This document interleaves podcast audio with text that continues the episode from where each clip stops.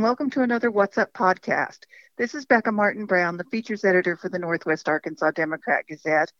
And I think this is the first time I've captured John Jeter, the music director of the Fort Smith Symphony, to be on a podcast. Hi, John. Hi, how are you? Thank you for having me. I am so ex- okay. I wrote a very business-like story about all the things you learned during the pandemic and how you were going to incorporate them into the 21-22 Fort Smith Symphony season. Okay. I don't want to talk about that. I want to talk about the last show. Okay. All right. You mean the last I'm super excited. The last for the up- concert. of the upcoming season? Okay. Uh huh. Well, and they're all cool concerts, but yeah, I think our, our biggest production is the season closer on April 2nd. Oh my gosh, of 2022. I know it sounds uh, a long way away, but listen, guys, this one's worth it. yeah, so we uh, love film music. Uh, I love film music personally. I think it's some of the uh, coolest stuff out there. And if you think about the general public's um, interaction with a symphony orchestra, just on a regular basis, where is it? It's in motion pictures and uh, you know TV and Netflix and all that. It's all those great uh, scores, and uh, an orchestra adds so much to a story. So, uh, with that in mind, we are going to be showing the complete Raiders of the Lost Ark. And this is a uh, uh, now it's actually a Disney production. You know, Disney now owns all the the uh, Lucasfilms and all that. And uh, we're going to be performing the complete score uh, by John Williams, of course, live while everyone watches the entire movie. And uh, that includes all the dialogue, all the sound effects, all the music that takes place like in the movie. You know, if there's some ethnic uh, bands and instruments, things like that, it's in there. So uh, it's a terrific uh, production. It uh, requires an orchestra. I think the orchestra size is about 90, so it's pretty good size. Yeah. And that's a kind of a typical John Williams score. He liked that really big orchestra sound. And he really, of course, with Star Wars, he actually brought that sort of classic orchestral score back to Hollywood because we kind of don't realize it, but in the 19, starting in the late 1950s into the 1960s, uh, pop scores, jazz scores um, uh, were more, were becoming more and more common and it was a commercial thing. You know, you could you would you would make a movie and maybe uh, uh, write a song that would be in the movie, like a pop song. And they found that that was a great way to sell. You know, I guess at that time would be 45s. yeah, I remember those. Yeah. So uh, anyway, John Williams uh, brought this sound back, and of course, it's a classic uh, John Williams score. So we're uh, we're thrilled to do it. Uh, we have a lot of interest in it, of course. And the way it's going to work is we have a concert uh, on uh, April 2nd at 7 o'clock. And uh, if, as we get closer to it, if uh, more and more and more and more people call and we're just inundated with requests, we could theoretically do a second performance uh, on Sunday. So that's kind of in the back of our minds. And the, the folks that produce it, they know that that's a possibility. So we'll just see how it goes. Oh, fingers crossed, because if you do it on Sunday, I can bring my little girl. Okay. Well, That would be wonderful. In that case, In that case that case, you should just Yeah. there you go. So tell me about the rest of the season.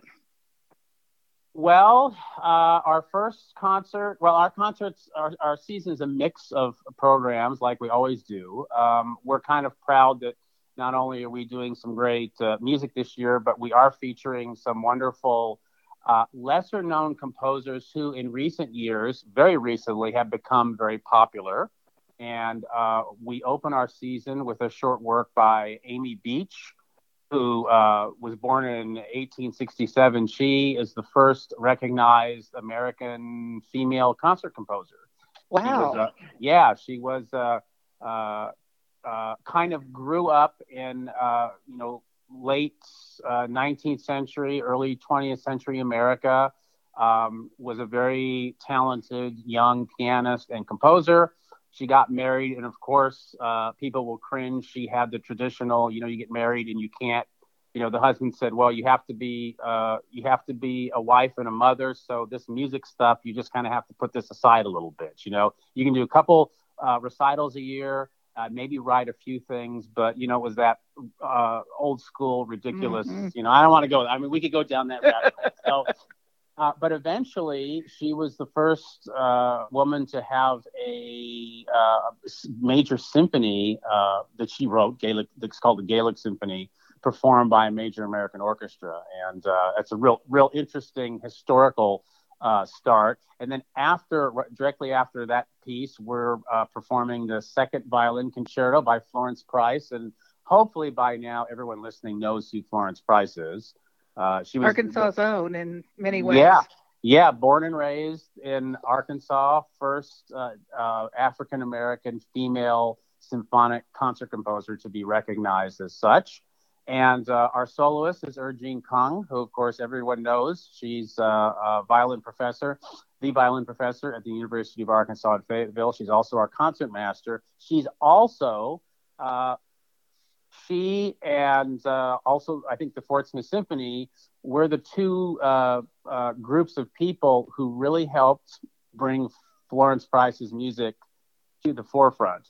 And um, uh, I, I realize that's kind of a you know that's a heady thing to say, but, but true. Fact, but it's very true. So what happened around uh, I guess around 2017, uh, uh, and Ryan Cockerham recorded uh, Florence Price's uh, violin concertos. I think they, they were the first recordings. Uh, was the soloist, Ryan was the conductor. They did it overseas. And this recording um, was featured in a number of major uh, uh, newspapers. And it got interest in, well, who is this composer? You know, wow, she's, you know, she's not only is she a wonderful composer, but uh, she's really, you know, the first uh, African American female concert composer. And about this time, we we started seeing this uh, strong shift for us all uh, socially uh, to uh, try to have more diversity and inclusion, really across the board in everything, in everything, just day to day life, and of course in the arts.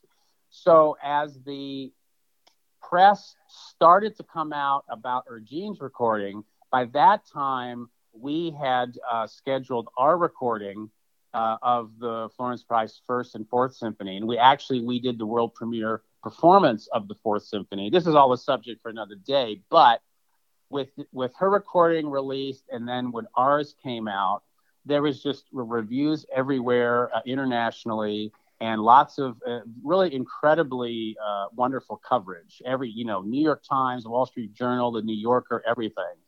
And now I would urge any listener to take a few minutes and Google any orchestra in the United States right now, just anyone. And if you look at their season this year, there's Florence Price on the program. Um, there's also uh, William Grant Still is on the program of all these orchestras this year. And uh, we had that great uh, opportunity to be the first to record all of his symphonies. So uh, that's a long way of saying that uh, we, we have a very uh, special relationship with Florence Price and her music. And of course, very proud that she's born and raised Arkansan. So um, we're doing that second violin concerto, and we're also performing the uh, Symphony Number Eight of Antonin Dvorak. This is all in the first program. That's on September 11th.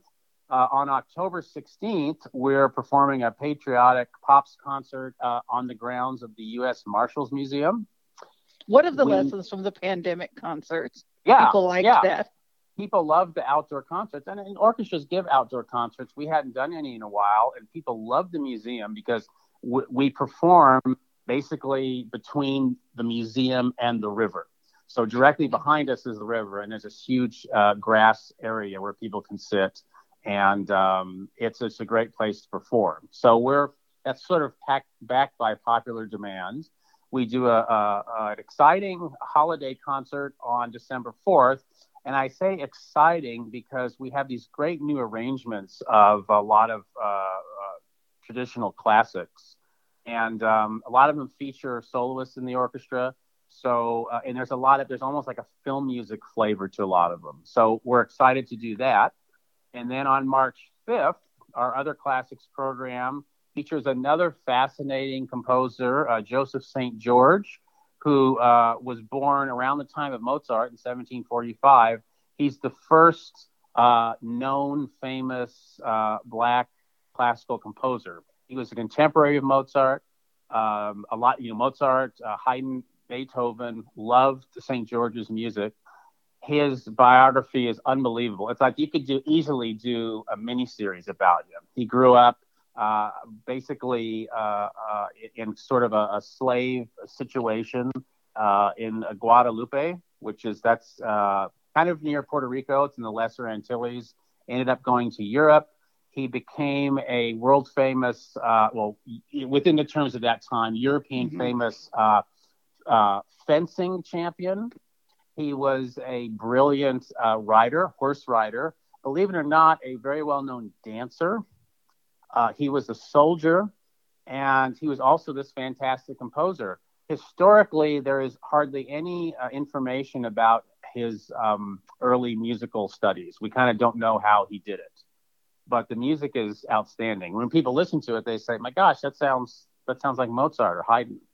Uh, wow. So we're we're thrilled to be. Uh, I think we're performing his first symphony. Um, changing gears totally on that uh, same program we're uh, performing uh, the uh, marimba concerto by a composer named Eric Ewazen. It's a really awesome uh, piece, very rock-ish, pop-ish, but it is a legit piece for uh, uh, solo marimba and string orchestra. It's very cool. Tommy Dobbs, who is a percussionist in the orchestra, he's the percussion teacher at University of Arkansas Fort Smith, will be the soloist. He's wonderful, great guy. So, and then of course we do Raiders of the Lost Ark. So I think it's a, a really great mix of music. Uh, I've said this before about seasons past.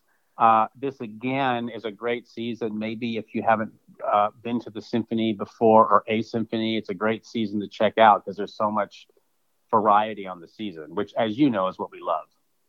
And people should know that the concerts are going to begin a little earlier for this season. They'll start at seven instead of seven thirty another lesson from COVID, and there'll right. be 75 minutes without intermission.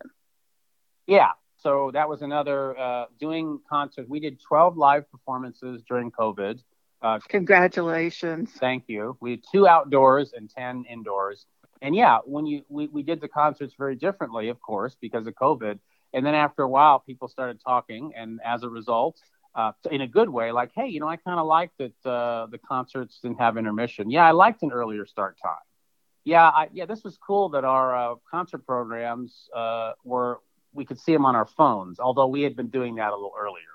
Mm-hmm. So, um, so you're right. Concerts start at seven. The one at the museum actually is earlier. That's a five o'clock. That is a play before it gets too dark concert time. right we want to and it's funny we want to avoid lights because the last we did an outdoor concert a few years back that went into the evening and it, we had lights um, and i had a light on my like like shining up from the podium and we were in a different part of town but we were also on the river and we just the bugs just attacked us i was going to say I mean, mosquitoes the size of oh cornish game hens yeah and as many as, as as great a response as we had towards the concert many people said the thing they enjoyed the most was watching me try to do my job with like literally and a really a cloud of bugs. Someone took some video. It's like, oh my god.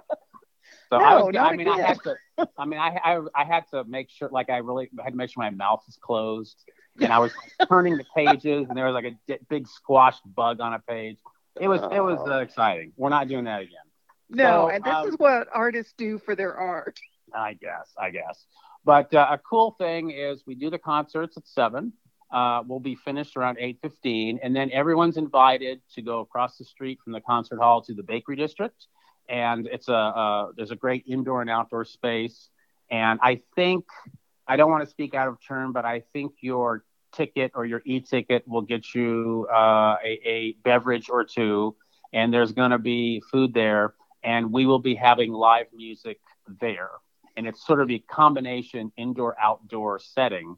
So people have a chance afterwards to visit and to sort of extend their uh, musical evening if they want to in a more casual setting. And uh, will you and some of the orchestra members be there so people can rub elbows with? Yeah, absolutely. Oh, cool. Absolutely. We have the Cool Cats Jazz Quartet is one of the groups. Uh, the Fort Smith Symphony String Quartet is one of the groups. Uh, oh, oh, I forget. We have a Latin uh, flute and violin duo, uh, duo Capriccioso. They do like a Latin jazz uh, uh, series of pieces. So, and I think that what we do post concert is going to be expanded a lot more uh, as we look into the future. I think it's going to be very successful. So the idea is sort of presenting, yeah, of course, a symphony concert, but more of like a musical evening. And the way it's timed, that little bit of time difference, people can easily have dinner beforehand. If they want to wait and have dinner afterwards, they can, or have dinner, go to the symphony, go to the after party, and then they can do something else if they want to, or just go home and crash. so fun. Yep. Well, thank you for talking to us. Season tickets are currently on sale to new subscribers, correct? That is correct. Yes. And then single tickets sometime in late August. That is correct. Yes. Okay. Thank you so much. If you haven't heard the Fort Smith Symphony, I don't even like classical music, and I love the Fort Smith Symphony. So oh, there you ah. go. Yeah. All right. Well, hey, thank you so much. Thank you. This is another What's Up podcast, and I'm Becca Martin Brown. Thank you for listening.